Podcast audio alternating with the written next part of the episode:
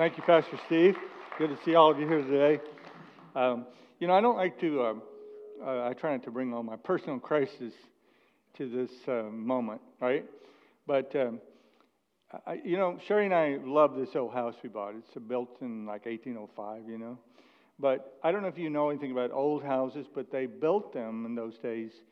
They built them with the idea of wanting water to come into the basement.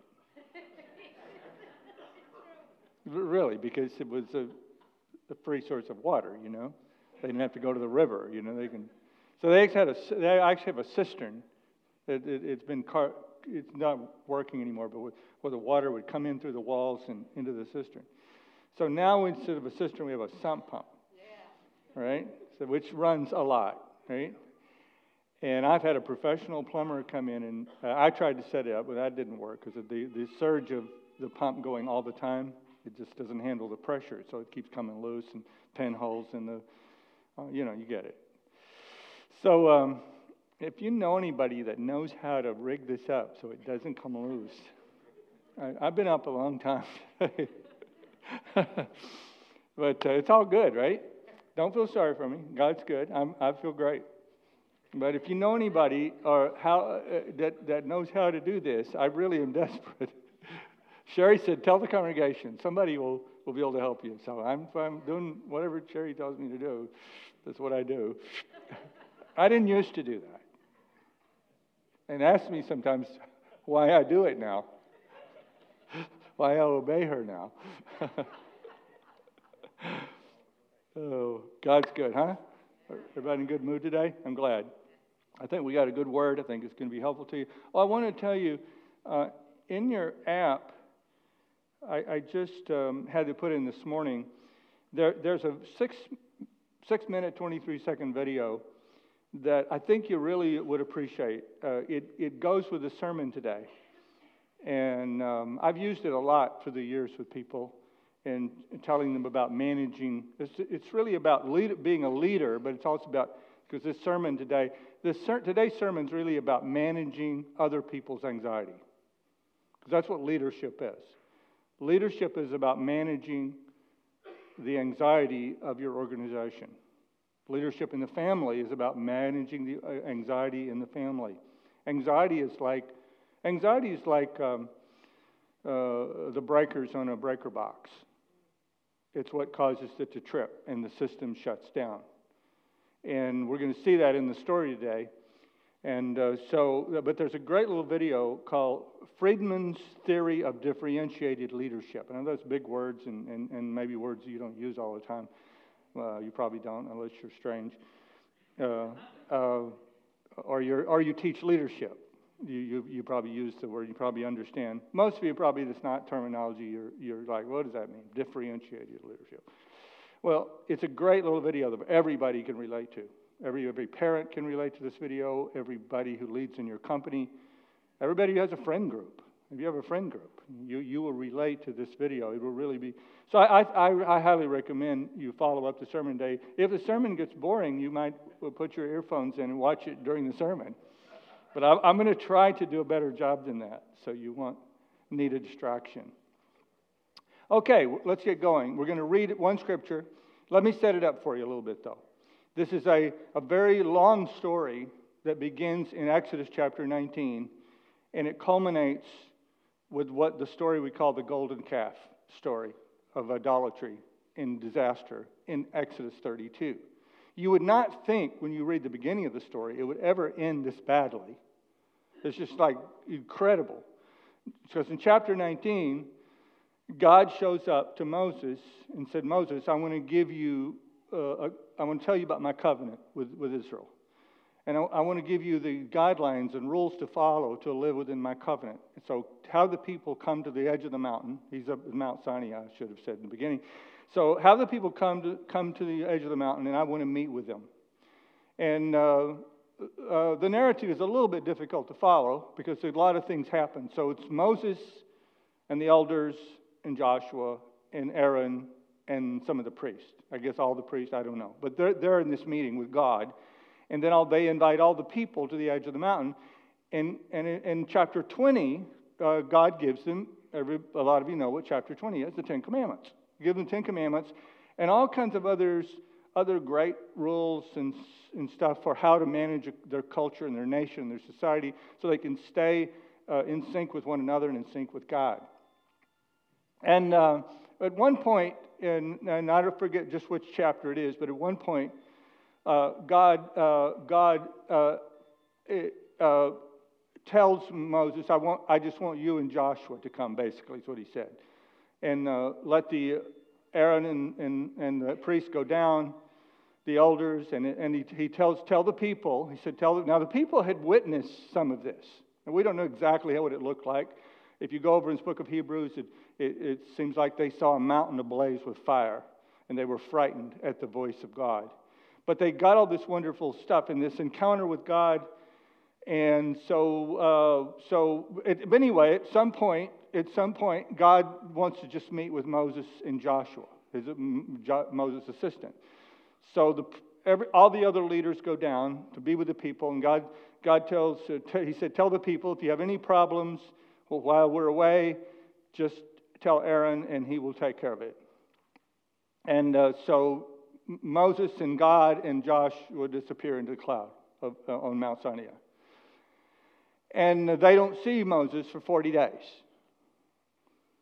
And um, here's what happened. When the people saw in, in Exodus 32 1 that Moses delayed to come down from the mountain, the people gathered themselves together to Aaron and said to him, Up, make us gods. In other words, get up.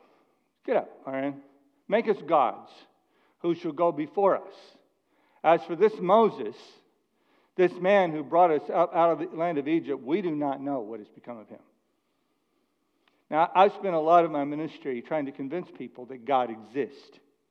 I did a whole class, and I'm, I'm going to do it again, making the case for God. But one of the interesting things and I found out in that class, I would ask people, how'd you come to faith? And, and these are people, uh, these are smart people. People, most of them had college degrees or some college. And uh, uh, I thought there would be a, a answers that would be more um, um, cerebral, I guess you could say uh, after much study, I came to the conclusion, and you know, all this. And, and there are some people who do come to God, but, but invariably people go, um, I just got a feeling one day. You know, I was in church, I was here, I was there, I just, something came over me, and I just believed, which, which is fine, that's great. So I will continue to teach what that's called apologetics when you're defending God. Uh, I'm, I'm going to keep teaching it because I think there's, other, there's good reasons for it.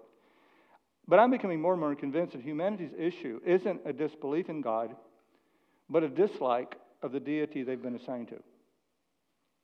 I said, I've become more and more convinced that our problem is not a disbelief in God, but a dislike of the deity that we've been assigned to.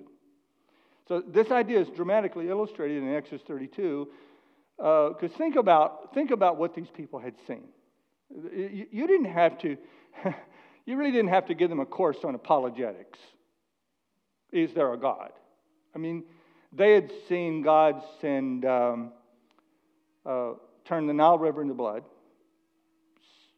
cover the land of Egypt with frogs, cover the land of Egypt with lice, cover the land of Egypt with flies cause all the livestock of Pharaoh to die, or, or a lot of them. They had seen boils appear on all the, uh, all the Egyptians' bodies.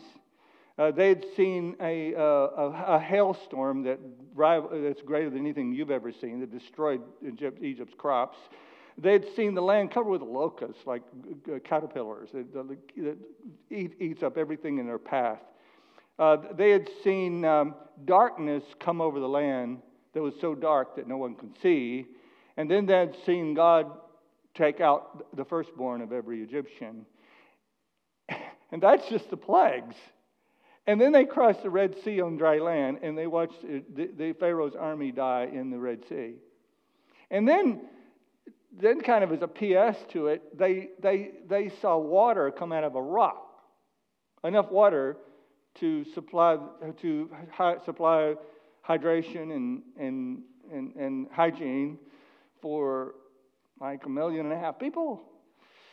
So you didn't have to, t- and, and, then they, and then they went to a mountain ablaze with fire and heard the voice of God speaking on the mountain. And you don't have to tell a person like that, do you believe in God? so, well, yeah, of course they believe in God. It wasn't that they didn't believe in God, they just, when things didn't go as they supposed they should, they didn't like God anymore. and, and so they said, uh, humans are very fickle. It's like, we need a new God. This isn't working out. and, and this is, this is, we see this uh, idea carried over in the New Testament in Romans chapter 1. It says, The wrath of God is revealed from heaven against all ungodliness and unrighteousness of man, who by their unrighteousness suppress the truth. You, you, don't, you can't suppress the truth if you don't know the truth. They suppress the truth for what can be known about God is plain to them because God has shown it to them. For his invisible attributes, namely his eternal power and divine nature, have been clearly perceived ever since the creation of the world and the things that have been made, so that they're without excuse. For although they knew God, they did not honor him as God or give thanks to him, but they became futile in their thinking and their foolish hearts were darkened. Claiming to be wise, they became fools and exchanged the glory of the immortal for images representing mortal man and birds and animals and creeping things. So, uh, uh, that this encounter with uh, Moses, I'm just going to give you one verse to kind of set up that encounter for you, even though I've already kind of told it to you.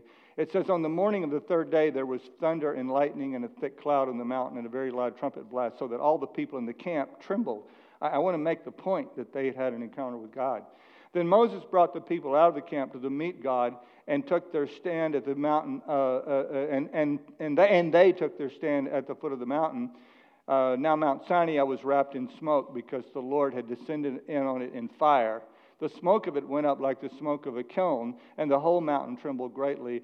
And as the sound of the trumpet grew louder and louder, Moses spoke, and God answered him in thunder. The Lord came down on Mount Sinai to the top of the mountain, and the Lord called Moses to the top of the mountain, and Moses went up. And the Lord said to Moses, Go down and warn the people, lest they break through to the Lord to look, and many of them perish.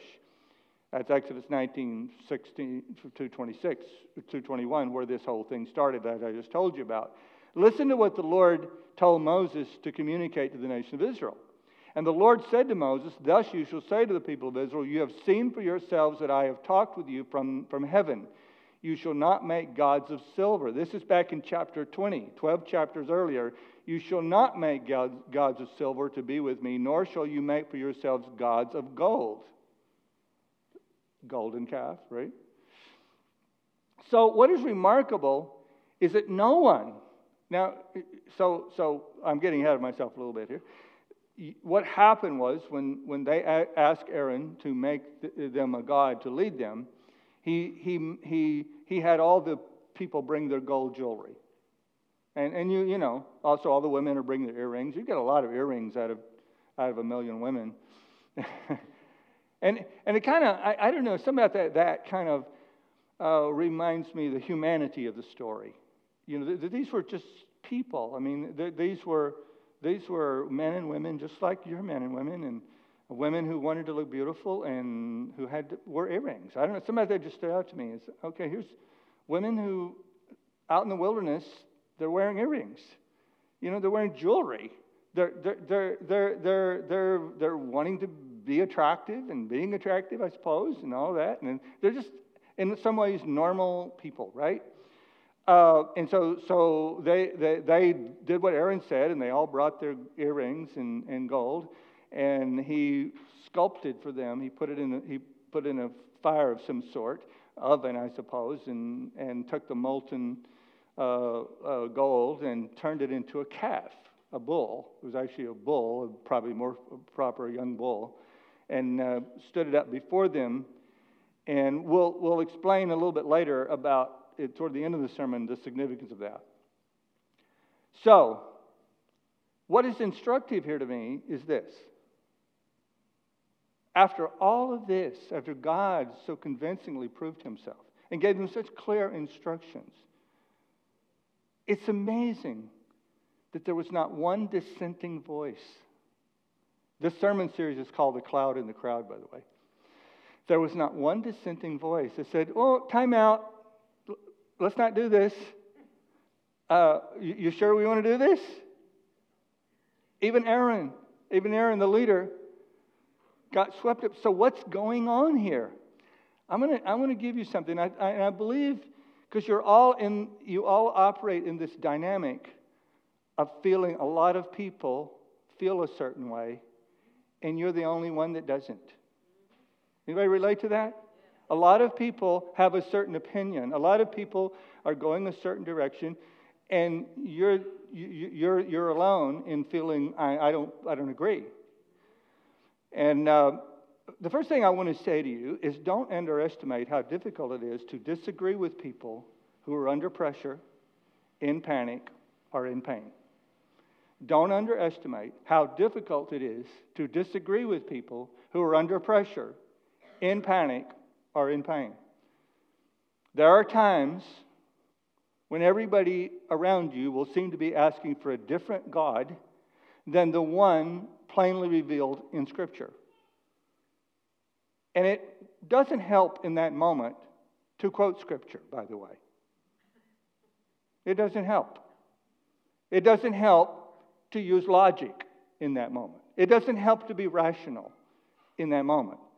Emotions are higher than reason. The anxiety and the pressure they feel, and I'm talking about I'm talking about your kids, I'm talking about your grandkids, I'm, maybe I'm talking about your spouse. Maybe I'm talking about your work group. Maybe I'm talking about your, your human resource department. Maybe I, whatever, wherever you can apply it, apply it. I'm telling you, the anxiety, the anxiety and the pressure they feel is real. If we don't take this direction, we are all going to die. Another reason it's hard to resist when people are anxious and pre- under pressure and under stress is the foundation of vir- all virtue. The foundation of all virtue is to remove pain. That's the most, that's the most righteous impulse that God ever created and put in you is the impulse that when someone is anxious or in pain or under pressure or suffering or tell you, tells you they're suffering, it's for you to want to relieve their suffering. That is the most basic. That's, that, that, is, that is the basis of all compassion, is the impulse to want to help people who say, I'm anxious, I'm hurting, I'm in pain. Right now, if someone in this room began to weep and sob in some kind of suffering and misery, this whole room would stop you would stop listening to me and you would think that pastor is so rude to keep preaching when this person over here is sobbing. We got to all stop and go comfort them. Now, God made you that way. In fact, God is that way. God sent Jesus to this earth. To what did Jesus do? He went around alleviating suffering. He went around removing people's pain. But sometimes you shouldn't. And that's what the sermon's about. Sometimes, remember where we ended last week? Learn to sit with discomfort. There are situations where you need to just sit with the discomfort. You're not going to make it go away.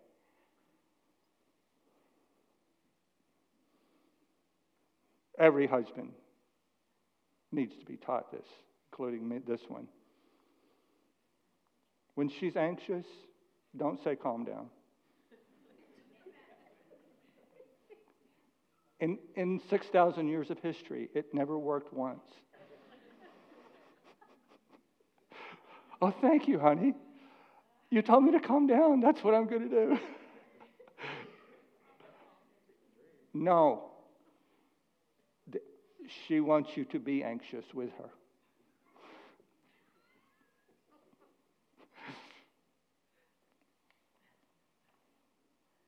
So, um, Anxiety acts exactly like a virus. Anxiety acts exactly like a virus. It goes through, like it, it's like it's it's like uh, COVID nineteen. You breathe it out. It's in your droplets. it's a social it, it, anxiety is a social contagion that spreads through an organization that spreads through a family, that spreads through a church, that spreads through a community, that spreads through a nation, that spreads through the world. In, in groups, people in groups were especially irrational and don't behave normally when we're in groups. See, there are two types of insanity there's the insanity of isolation, you know, the Unabomber. Have you ever read about him? You move off, he was the first guy I ever heard of to move off the grid. He really went off the grid. So that's one type of insanity, and that's not good. But the other type of insanity is what uh, some psychologists call enmeshment. Enmeshment. When your emotions get so enmeshed with other people's that you cannot think apart from them. That is a normal human experience, and that's what happened to Aaron. Aaron could not think apart from the people that were crying out with anxiety and with pain. It happens all the time, people in groups. January 2nd, 2020, the so called insurrection, 2,000 people irrationally stormed into the Capitol. What were they going to do when they got in there? Crazy. You've all seen the, the, the, videos now of smiling parents, smiling parents with their toddlers and preschoolers and elementary age kids at a drag show watching men uh, with very sexual dancing and, and, and the kids even going up and touching them and, and you see these parents smiling I guarantee you, take any of those parents, go 10 years ago, take that same parent, show them a video of a drag show. And, and, and depending on their moral sensitivities, they may respond different ways. Some may say, well, that's fine, those guys want to do that. Other people, that's horrible. I, that's not what I'm trying to talk about, whether, that's, whether it's right or wrong to be a drag queen. But I'm talking about any of those parents that are there that you watch in these videos, if you had shown them a video of a, sh- drag show and you'd have said, uh, you know, this is what people do on Saturday nights in, in New York and Los Angeles, you know, uh, regardless of what you think of it, would you ever take your uh, preschooler to see a show like that? Oh, are you kidding? I would never do that. That's crazy. They, they should not be exposed to sexualization like that. They're five years old. But when the crowd is saying, when the crowd is moving, and all of a sudden, you think peer pressure is just something teenagers experience? Everybody experiences. Nobody wants to not be cool. I don't want to. I'm 67 years old. You know why I'm not wearing a robe? Because it's not considered cool anymore for pastors to wear robes. It's considered cool to wear jeans wear chinos into the pulpit. That's cool, right? That's why I do it, because I'm trying to be cool. All of us want to be cool. what was that? Crowd momentum is hard to resist. You know, uh, it, we say I, Ivan Provorov, the, uh, the uh, Philadelphia Flyer hockey player this week, refused to wear a pride jersey, right? And um, the media was going, go back to Russia. You need to send him back to Russia and make him fight in the war there. I mean, he just doesn't want to wear a pride jersey. So uh, Tony Dungy came out pro life of the day, and I saw all over Twitter R- Tony Dungy's a right wing extremist. 20 people, mostly women, 100% innocent, were executed at Salem, Massachusetts during the witch trials. 100% of them were 100% innocent. and because of crowd dynamics, because of community anxiety. Anxiety swept through the town of Salem, Massachusetts, with religious people. And they executed them. Can you imagine that? Can you imagine that happening in Mendon, Massachusetts today? Can you imagine that happening? Kristallnacht, November 1938, the night of broken glass. Ordinary Jewish citizens destroyed Jewish homes, businesses, and synagogues. Thousands of Jews were arrested and sent to concentration camps, and many were killed. And that was the turning point of the Holocaust when it, when it went from, uh, from merely discriminatory legislation to organized violence against Jews. Ordinary citizens, people like your neighbors. Dietrich Bonhoeffer, who was, who was executed for being opposed to Hitler, sat in a prison cell and, and tried to figure out what happened to normal Jewish citizens. That they would throw bricks through store windows of Jewish citizens. And you know what he came up with? The doctrine of stupidity. And it's, it's a real thing. And the more intellectual you are, the more you're prone to it. You know why? The reason the more intellectual you are, the more you're prone to, to, to go with the crowd. And the more you're prone is because uh, the more intellectual you are, the more you trust your own mind. But what intellectual people fail to do is they fail to, they fail to realize the mind has two parts it has thoughts and it has emotions. And if you don't learn to separate thoughts from emotions, you will not know the difference. And so you will trust whatever comes from your mind. And that's why the Bible says, trust in the Lord with all your heart and lean not to your own understanding. Trust in the Lord. The reason God gave them these rules for covenant, he, was, he didn't say, just look within yourself. You will know what is right. No, he didn't say that. He said, look in my word. He even put his word on stone. He put it in two tablets of stone because he said, Don't just look within yourself. Yes, you need to look within yourself. There's that's a whole other sermon about your emotions and how important they are. But they are not reliable guides. But the more, the more, uh, and the tendency throughout history is the more, the more people have degrees and the more intellectual they are, the more they trust their own mind rather than any other source of knowledge. More than, and, and, and it's, it's proven to be it's proven to be disastrous.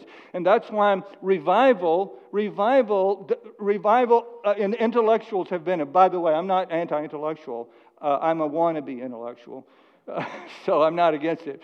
But uh, uh, it, it, it, the move of God throughout history uh, we've had many, many great intellectuals who've been a part of it. In fact, the, Christianity would have not have become the foundation of Western civilization if it weren't for the people who went to Cambridge, and, and I'm talking about Cambridge in, in, in England. And if it wasn't for those people, you wouldn't have had the ascendancy of Christianity that permeated Western civilization. But let me say it clearly revival has always begun with grassroots. Revival is always begin with the common people who fall on their face before God and realize their need for God and cry out for God and fast and pray till they hear from God and do not trust themselves. And then it filters up into the intellectuals, and that's what we need now. So we don't, we can't control the, we can't control the public intellectuals today. We can only control ourselves, and the Church of Jesus Christ needs to fall on its face and hear from God again.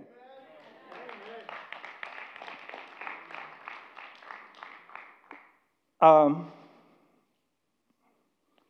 this, uh, this group dynamic stuff is, is, is, um, is really interesting. I, have done a little bit of studying about it, and you have uh, many, many uh, uh, research projects that shows that we often don't do well in groups.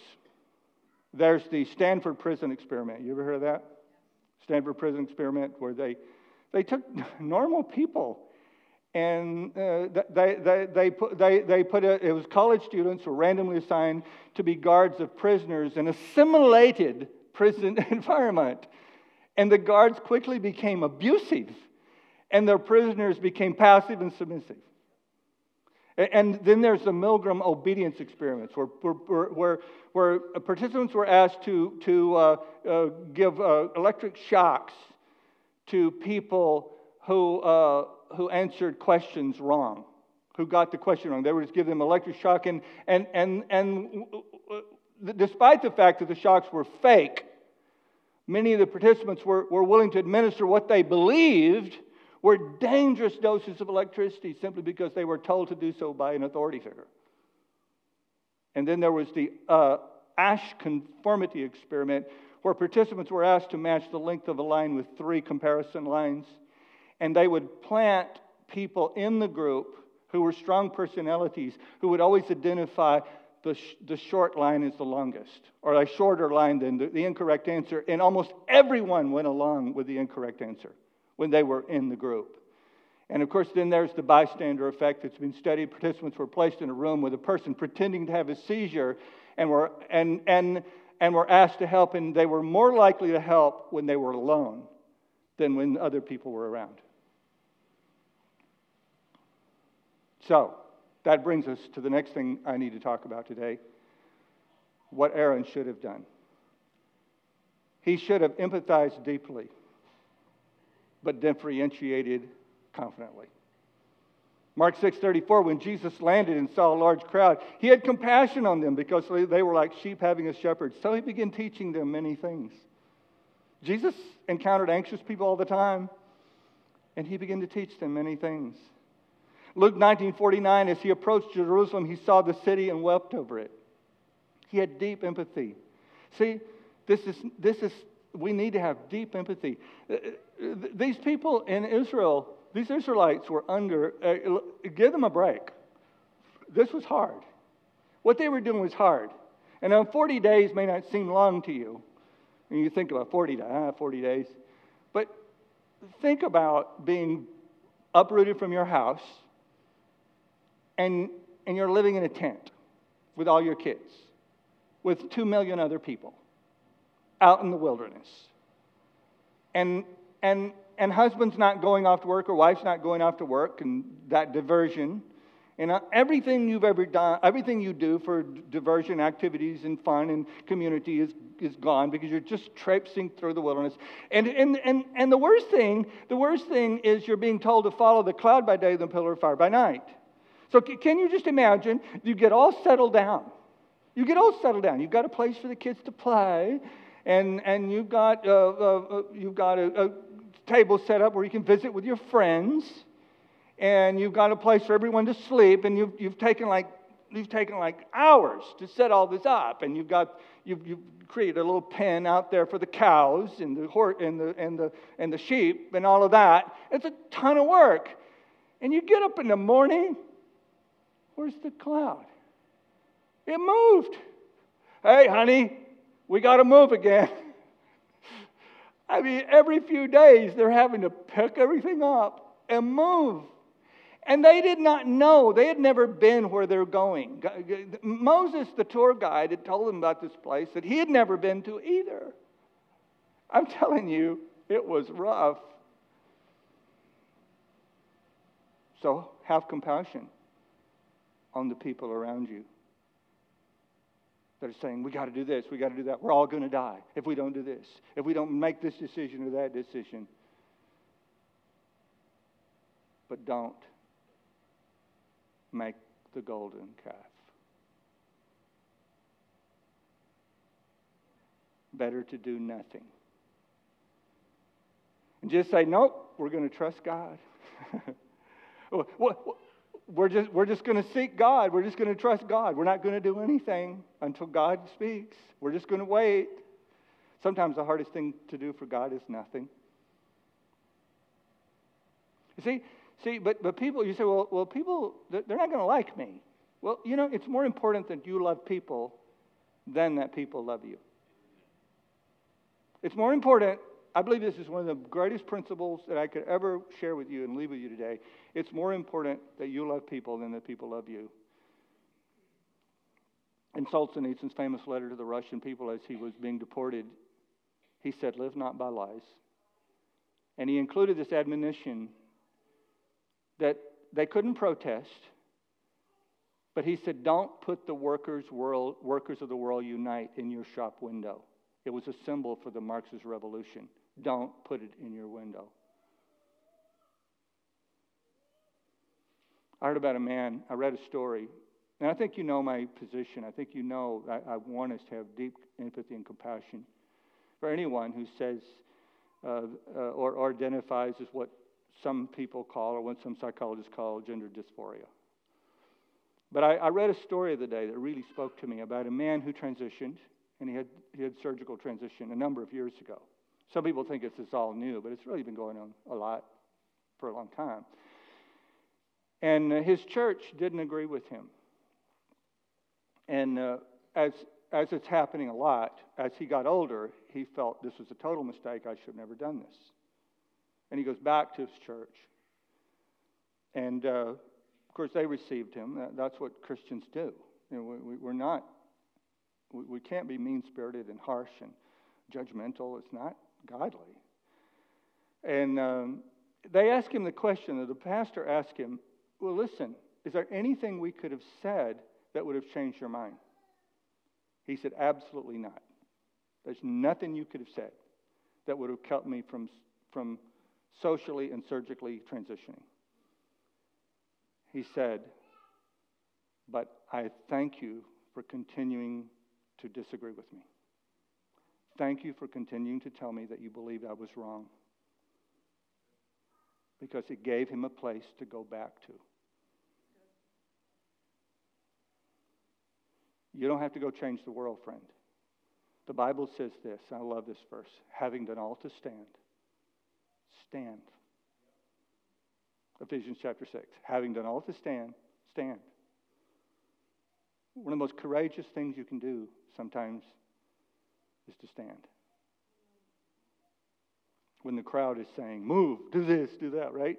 Finally, I would say this to you and always be ready to embody the kindness, compassion, reconciliation, and sacrifice of Jesus. Some people, boy, when they get when they get quote biblical, they get pretty mean spirited. Not good. I love I love what happened here. I, I love this into the story because God is God is a God of justice. So he must always be the one who brings judgment, right? That's his role to bring judgment on evil and sin. But God loves mercy. So God always raises up a Moses. Moses is the Savior. Moses is the perfect image of Jesus Christ. Listen what Moses said. And the Lord said to Moses, or what God said first. And the Lord said to Moses, I've seen the people, and behold, it is a stiff necked people. I, now, therefore, let me alone, that my wrath may burn hot against them, and I may consume them in order that I may make a great nation of you. But Moses implored the Lord and said, O Lord, why does your wrath burn hot against your people, whom you have brought out of the land of Egypt with great power and with a mighty hand? Why should the Egyptians say, With evil intent did he bring them out to kill them in the mountains and to consume them from the face of the earth? Turn from your burning anger and relent from this disaster against your people. Remember Abraham, Isaac, and Israel, and your servant to whom you swore. He's talking to God, my friends. Listen to this. He's talking to God. And, and, and you said to them, I will multiply your offspring as the stars of heaven, and all this land that I promised you, I will give your offspring, and they shall inherit it forever. And the Lord relented from the disaster that he had spoken of bringing on his people. You know what? I believe one of the most powerful things that you can say to another person right after, right along with I love you is, I'm praying for you. So long as it's not said condescendingly or with judgment, but with a clear, I want the best for you. I would recommend every one of you to go into your families and begin to say to your members of your family, I am praying for you. I, w- I would implore you to go to your work tomorrow. I would implore you to go to your office, and when anyone shares with you about their stress or their problems or their difficulties, and I don't care what they are, what they believe, I don't care if they're atheists, say, you know, I'm going to pray for you. That is, for some of you, that's all the courage you could ever muster, but that's enough. If you would go around telling people, I will pray for you. I am praying for you. I, I, my wife Sherry says that all the time to all kinds of people. I hear her saying it all the time. I'm going to pray for you. And it is a powerful thing. And I can tell you, if I had time, I'll tell you some stories when I worked secularly, and how I prayed with people a lot, uh, or, or, several times, I should say. Uh, John 3:17, it says, "For God did not send His Son into the world to condemn the world, but that through the, whom the world might be saved." Your goal is to save the crowd. Your goal is to bring them redemption and hope. If Aaron could have simply said, I'm calling on God for you, it would have changed history because some of them did die. Moses did it, and it did change history. Nothing epitomizes the ministry of Jesus like the true heartfelt, I am giving my life for yours, and I am going to be your intercessor. When it seems that everyone wants a different God than the one God is revealed in Scripture, it's easy to despair. It's easy to despair. But it's what the early church did. It's what the early church did. And because they did it, because those apostles and those early church leaders did what I'm preaching today, some would say they failed because they, did, they didn't remove the Roman emperor system in their lifetimes, but they built the foundation for it. What happened in 310 uh, AD when Constantine converted to Christianity and Christianity became the official religion of Rome would have never happened if the apostles and the early disciples and the early Christians had not quietly, firmly, peacefully, and joyfully taken a stand for Jesus and a stand for truth. It was necessary. And so your stand for truth and, and, and mercy and true justice is going to change the world. Let's stand. I'm just going to pray for all of us. If you've never received Christ as your personal Savior, uh, I want to invite you to just take that step of faith, take that, cross that line of faith. I realize I touched on a few social issues that you may not agree with me on.